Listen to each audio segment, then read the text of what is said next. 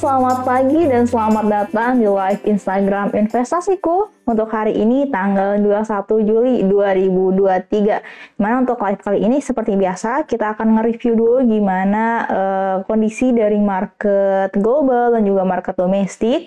Dan ada sentimen apa aja yang ngaruh ke uh, pergerakan market untuk pekan ini? Dan juga nanti akan kita lanjutkan untuk ngelihat uh, bagaimana potensi dari pergerakan IHSG dan juga ada saham-saham um, yang bisa apa aja yang bisa kawan bisa jadiin uh, untuk trading ID hari ini. Bisa jadi dijadikan untuk watchlist untuk hari ini.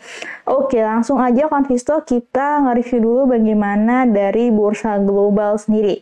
Oke, jadi untuk bursa global pada perdagangan kemarin ditutup cukup variatif ya, di mana untuk e, bursa dari Eropa seperti CAC 40 dan juga London FTSE itu e, memimpin penguatan pada penutupan perdagangan kemarin.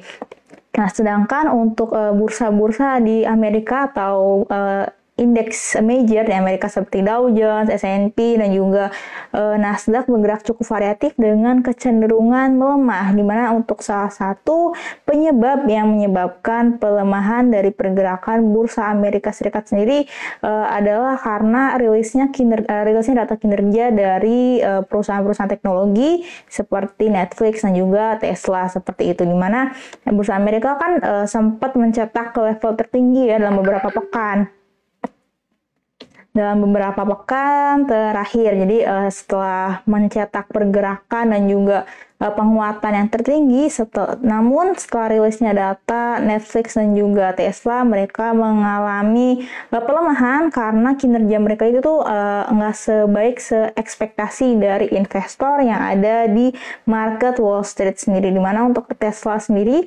mereka uh, decide untuk menurunkan kembali harga jual dari produk mereka. Sedangkan pada periode sebelumnya, ketika mereka uh, sempat menurunkan harga jual itu terjadi adanya penekanan tekanan pada laba operasional mereka sehingga jika uh, dengan decide atau dengan uh, keputusan Tesla untuk memutuskan menurunkan kembali harga jual ini tentunya itu dapat berpengaruh ke profitabilitas mereka sehingga hal tersebut e, direspon cukup negatif oleh investor. Sedangkan untuk Netflix sendiri e, pada kinerja ini mereka mencatatkan penurunan pendapatan di mana e, setelah penurunan pendapatan itu mereka decide untuk uh, menghapus paket termurahnya. Sehingga itu uh, dengan menurunnya pendapatan dari Netflix ini menimbulkan reaksi yang cukup negatif dari uh, pelaku pasar di Wall Street sendiri. Lalu untuk uh, sentimen lain yang datang dari uh, bursa Amerika Serikat atau dari uh, pasar Amerika Serikat sendiri mengenai data uh, jobless claim untuk mingguan itu uh, mencapai level terendah ya selama dua bulan yaitu di level 228 ribu di mana uh, jobless claim ini masih di bawah perkiraan pasar yang yang sebesar 242 ribu sehingga masih mengindikasikan uh, pasar tenaga kerja di Amerika Serikat ini masih cukup kuat gitu ya. Jadi Hal itu pun menjadi salah satu faktor yang mendorong bursa Amerika Serikat pada perdagangan kemarin cenderung melemah seperti itu. Lalu uh, untuk global indeks yang di pasar domestik seperti Nikkei dan juga Hang Seng itu cenderung uh, melemah ya di mana untuk pelemahan dari uh, market domestik sendiri itu karena kekhawatiran atas pertumbuhan ekonomi Cina di mana untuk Cina sendiri kan uh, pertumbuhan ekonominya sudah rilis ya beberapa waktu kemarin dan itu masih jauh banget di bawah ekspektasi sehingga kekhawatiran atas ekonomi Cina ini menjadi pemberat pergerakan dari indeks-indeks yang ada di market domestik seperti itu. Namun pada perdagangan kemarin ketika uh, ketika indeks-indeks di Asia mengalami pelemahan seperti di mana untuk Hang Seng sendiri kan melemah 0,13 persen, lalu untuk Nikkei atau bursa di Jepang melemah 1,23 persen, bursa Indonesia atau IHSG ditutup menguat sebesar 0,50% di mana ada uh, faktor yang menyebabkan penguatan dari IHSG sendiri pada perdagangan kemarin adalah kalau misalkan kita lihat secara historikal itu uh, untuk saham-saham yang market cap-nya besar itu tercetak uh, adanya info yang cukup besar gitu sehingga itu menyebabkan uh, mendorong pergerakan dari IHSG pada uh, hari kemarin. Dan juga itu khususnya untuk market-market cap yang besar uh, salah satunya contohnya di sektor-sektor perbankan sehingga itu menjadi uh, pendorong penguatan dari IHSG. Selain itu, uh, salah satu faktor yang menyebabkan IHSG menguat ketika saham-saham ketika uh, indeks-indeks di regional mengalami pelemahan itu karena adanya ketegangan kembali antara Rusia dan Ukraina yang membuat eh, harga-harga komoditas kembali mengalami penguatan sehingga menjadi pendorong untuk pergerakan IHSG di hari kemarin. Lalu kita uh, sambil ngebahas IHSG kita lihat gimana pergerakan dan juga dari sektor-sektoral untuk IHSG dari hari kemarin. Dan untuk hari kemarin itu IHSG menguat 0,50% di mana seperti yang sudah saya sampaikan sebelumnya, salah satu faktor yang menyebabkan IHSG menguat adalah kembali eh, memanasnya kondisi Rusia dan Ukraina yang mendorong penguatan energi di mana untuk sektor energi pun pada perdagangan kemarin memimpin pelemahan eh, penguatan secara sektoral. Di mana untuk sektor energi atau IBX energi menguat 1,56 persen. Kemudian setelah itu dilanjutkan penguatan dari sektor properti di mana IDX properti menguat sebesar 1,52 persen dan setelah itu dilanjutkan oleh IDX uh, Finance atau sektor-sektor keuangan yang menguat 0,85 persen. Untuk sektor keuangan sendiri, faktornya seperti yang sudah saya sampaikan sebelumnya, karena tingginya inflow khususnya dari foreign market ke uh, sektor keuangan khususnya di perbankan yang market cap-nya cukup besar seperti itu. Lalu untuk pelemahan sendiri untuk uh, pelemahan terdalam pada perdagangan kemarin itu dialami oleh IDX Teknologi. IDX Tech melemah uh, 0,97 persen. Kemudian untuk IDX Health atau sektor kesehatan melemah 0,52 persen dan kemudian uh, dilanjutkan oleh IDX non cyclical yang melemah sebesar sebesar 0,28 persen. Jadi itu adalah bagaimana uh, review kita untuk pergerakan yang ada di domestik, regional, dan juga yang ada di market global seperti itu. Lalu kita lanjutkan bagaimana untuk outlook dari IHSG di hari ini. Oke, kalau Vista bisa lihat uh, di layar untuk chart dari IHSG. Jadi untuk IHSG kalau misalkan secara short termnya itu terlihat membentuk trend line atau channel trend line upline ya di mana pada perdagangan kemarin ketika IHSG mengalami menguat ini pas banget penguatannya itu uh, penguatannya itu menguji resist dari trend line-nya dia sendiri sehingga masih ada potensi untuk IHSG mampu untuk bergerak kembali menguat seperti itu. Selain dari selain mengujinya IHSG pada resistnya Nah, IHSG pun sudah berhasil nge-breakout dari MA jangka panjangnya yaitu MA 200 di mana ini sudah terlihat bahwa MA 200 sudah ter uh, breakout oleh oleh pergerakan IHSG pada hari pada hari kemarin. Lalu untuk sen, uh, untuk indikator pendukung lainnya ini bisa kita kawan visual lihat untuk MA jangka pendek dan MA jangka menengah ini sudah membentuk uh, pet, uh, membentuk pola golden cross ya, yang mengindikasikan adanya potensi kembali untuk penguatan bagi IHSG. Namun penguatan untuk IHSG sendiri kita nilai cukup terbatas ya karena kalau misalkan secara trendline ini sudah ada di resistnya Mana untuk uh, range dari penguatan IHSG sendiri ada di level 6.800 sampai 6.900. Jadi ke uh, ke area sini untuk uh, potensi penguatan terbatas dari IHSG untuk hari ini. Lalu kita lanjut untuk uh, ngelihat apa aja dari saham-saham yang bisa menjadi watchlist untuk kawan Visto jadikan trading idea untuk hari ini. Yang pertama aset. Oke, okay, untuk asa sendiri misalkan kita lihat secara short term ya memang cenderung ada terlihat pelemahan untuk asa secara short term. Nah, misalkan uh, secara midterm kan terlihat uh, bergerak di area konsolidasinya ya untuk ASA. Namun misalkan kawan Visto lihat lebih jeli lagi pada perdagangan kemarin itu ASA membentuk uh, candlenya berbentuk inverted hammer. Nah, di mana inverted hammer sendiri uh, pas banget bergeraknya di uh, lower line dari Bollinger Band dari ASA ini sendiri yang mengindikasikan ini bisa menjadi titik support dari ASA dan mampu uh, menjadikan sebagai titik reversalnya dari ASA sendiri. Nah, pas banget ketika membentuk uh, bentuk candle inverted hammer. Nah, ini pun ada eh, MA jangka menengah atau MA 60 pas banget di ada di area ketika ASA membentuk inverted hammer sehingga menjadi uh, potensi penguatan yang lebih tinggi banget untuk ASA. Nah, selain itu dari indikator stokastik RSI ini mengindikasikan bahwa ASA sendiri sudah ada di area oversold. Jadi uh, menjadi salah satu indikator yang pendorong bahwa ASA ini uh, sudah saatnya atau timingnya sudah pas banget untuk mengalami reversal gitu, reversal dari trennya atau atau mengalami technical rebound seperti itu bisa dikatakan. Lalu untuk ASA sendiri uh, insight yang bisa kita kasih adalah buy di mana untuk entry level kawan Visto bisa set di level 1180 atau di bawah closing kemarin sampai 1190 untuk. Di mana target uh, taking profitnya ada di uh, midline dari Bollinger Band di level 1250-an.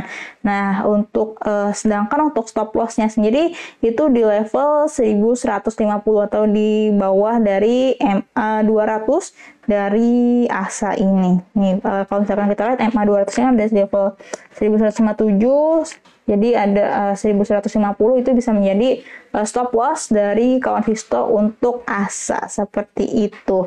Lalu untuk uh, rekomendasi berikutnya adalah SMDR. Oh, kawan Visto sambil aku spill untuk trading idenya untuk saham-saham yang udah kawan Visto jadiin watchlist atau udah jadi inceran, bisa kawan Visto masukkan ke kolom komentar, barangkali bisa kita bahas bareng-bareng di live Instagram ini. Oke, jadi untuk SNDR sendiri kan sempat uh, banget sempat ngebentuk gap down yang cukup dalam ya konsisto pada 10 Juli kemarin. Nah, lalu untuk misalkan kita lihat pada perdagangan kemarin kan SMDR uh, bergerak dan ditutup di level hijau ya, di mana untuk SNDR sendiri pada perdagangan kemarin menguat 2,15 persen.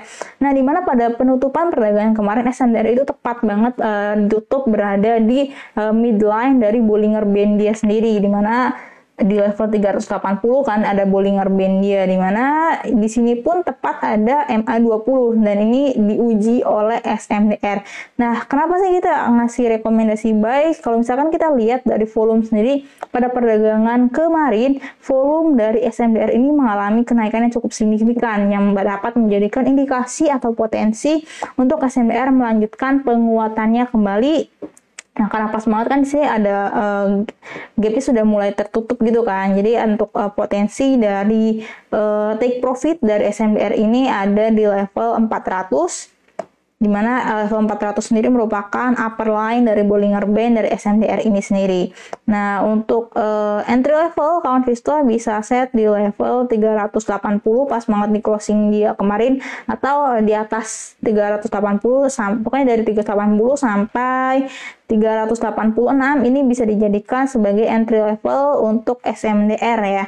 Lalu untuk indikator lain yang menjadi pendorong atau uh, faktor penguat yang menyebabkan kita merekomendasi SMDR itu kalau misalnya kita ada stokastik RSI, ini uh, eh, SMDR setelah sebelumnya sudah ada di area oversold, sekarang udah mulai perlahan-lahan uh, terlihat ada reversal gitu ya untuk uh, indikator dari stokastik dari SMDR sendiri.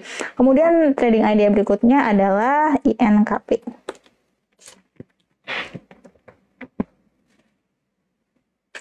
Oke, jadi untuk INKP sendiri misalkan kita lihat secara short term itu terlihat uh, bergerak dalam tren biris ya selama seming, sepekan terakhir gini nih. Dari 12 Juli itu uh, konstan gitu selalu ada di uh, zona merah. Nah pas banget pada perdagangan kemarin INKP terbentuklah candle hijau atau candle yang mengindikasikan penguatan di mana pada perdagangan kemarin INKP menguat sebesar 2,29%.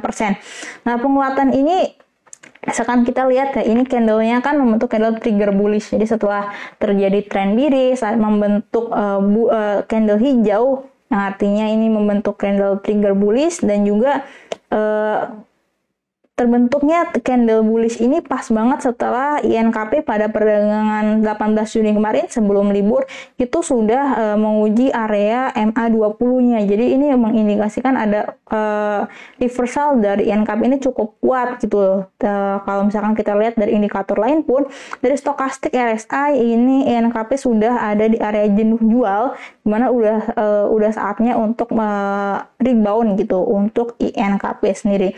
Lalu untuk INKP sendiri kira-kira entry level yang paling tepat di level berapa yaitu dari level 8900 uh, 8900 sampai 8925 kita zoom.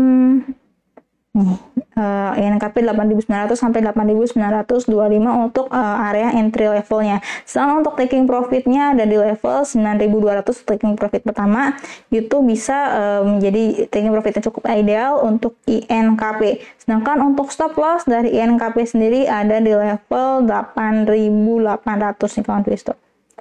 Jadi uh, untuk area stop lossnya tidak cukup dalam ya di 8.800 dan untuk take profitnya di level 9.200 untuk INKP. Kira-kira untuk Conviso uh, ada yang masih nyangkut nggak di INKP karena uh, dia dari 12 Juli ini cukup penurunannya cukup signifikan ya dan itu cukup uh, belum ada ke, uh, timing buat keluar yang pas apalagi misalkan masuknya di tanggal 11 Juli seperti itu. Lalu untuk trading idea berikutnya adalah BNBA. Bank Bumi Arta nih, Bank Bumi Arta pun uh, bentuk patternnya mirip kayak uh, tadi NKP ya. Setelah dia mengalami penurunan cukup signifikan pada minggu ini, nah dia pada perdagangan kemarin membentuk uh, candle hijau di mana untuk pembentukan terbentuknya candle hijau ini tepat banget ketika BNBA menguji uh, menguji di M menguji support di MA 200 di mana MA jangka panjang gitu kan. Di mana misalkan kita lihat lebih dekat lagi di untuk MA 20 juga MA 200 ini potensi banget untuk membentuk uh, golden cross yang mengindikasikan adanya potensi penguatan untuk BNBA Lalu misalkan kita lihat dari stokastik RSI pun BNBA sudah memasuki area jenuh jual atau oversold ya Untuk uh, entry level dari BNBA sendiri kita rekomendasikan di level 1100 di bawah uh, level closing kemarin sampai 1110 dan juga untuk uh, taking profitnya di level 1250-an ya. Di sini dan juga untuk stop lossnya di level 950 untuk BNBA. Jadi untuk BNBA uh, eh, patternnya ini mirip-mirip kayak tadi si INKP ya. Jadi uh, bisa menjadi uh, ada potensi untuk penguatan yang cukup cukup tinggi ya untuk penguatan dari BNBA sendiri. Kemudian trading idea berikutnya adalah IMPC. IMPC pun uh, ini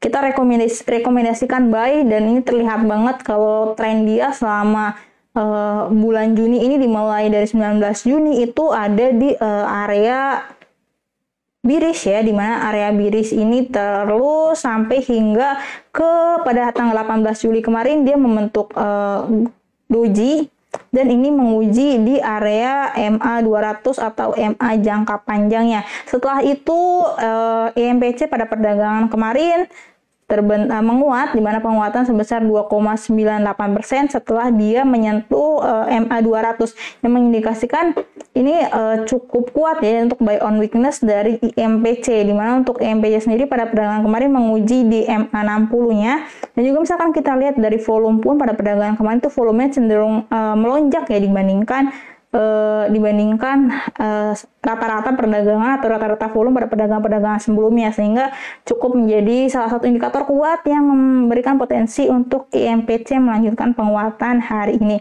Lalu kalau kita lihat dari untuk RSI sendiri, stokastik RSI-nya sudah ada di area jenuh jual atau oversold dan ini uh, sudah terlihat mulai adanya pembalikan untuk IMPC secara uh, secara indikator teknikalnya gitu. Jadi ada potensi untuk penguatan bagi MPC dengan buy on weakness di area sini.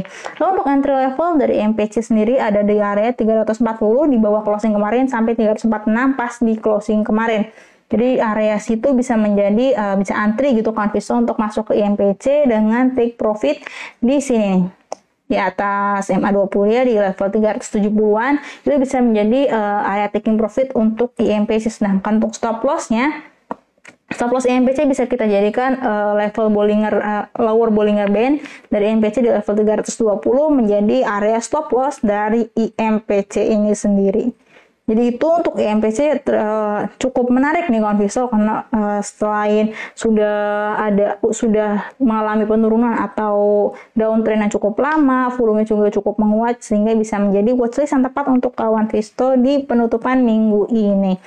Uh, jadi itu untuk trading idenya barangkali ada yang mau ditanyakan silahkan isi di kolom komentar sambil aku ngebahas ada sentimen apa aja dari market domestik untuk hari ini ya kawan Visto. Jadi untuk market domestik untuk hari ini itu sentimen yang ada yang pertama yang paling uh, cukup berpengaruh ke pergerakan IHSG adalah rebalancing untuk LQ45 di mana LQ45 kan masa rebalancingnya di akhir Juli ya 31 Juli dan itu um, pas penutupannya.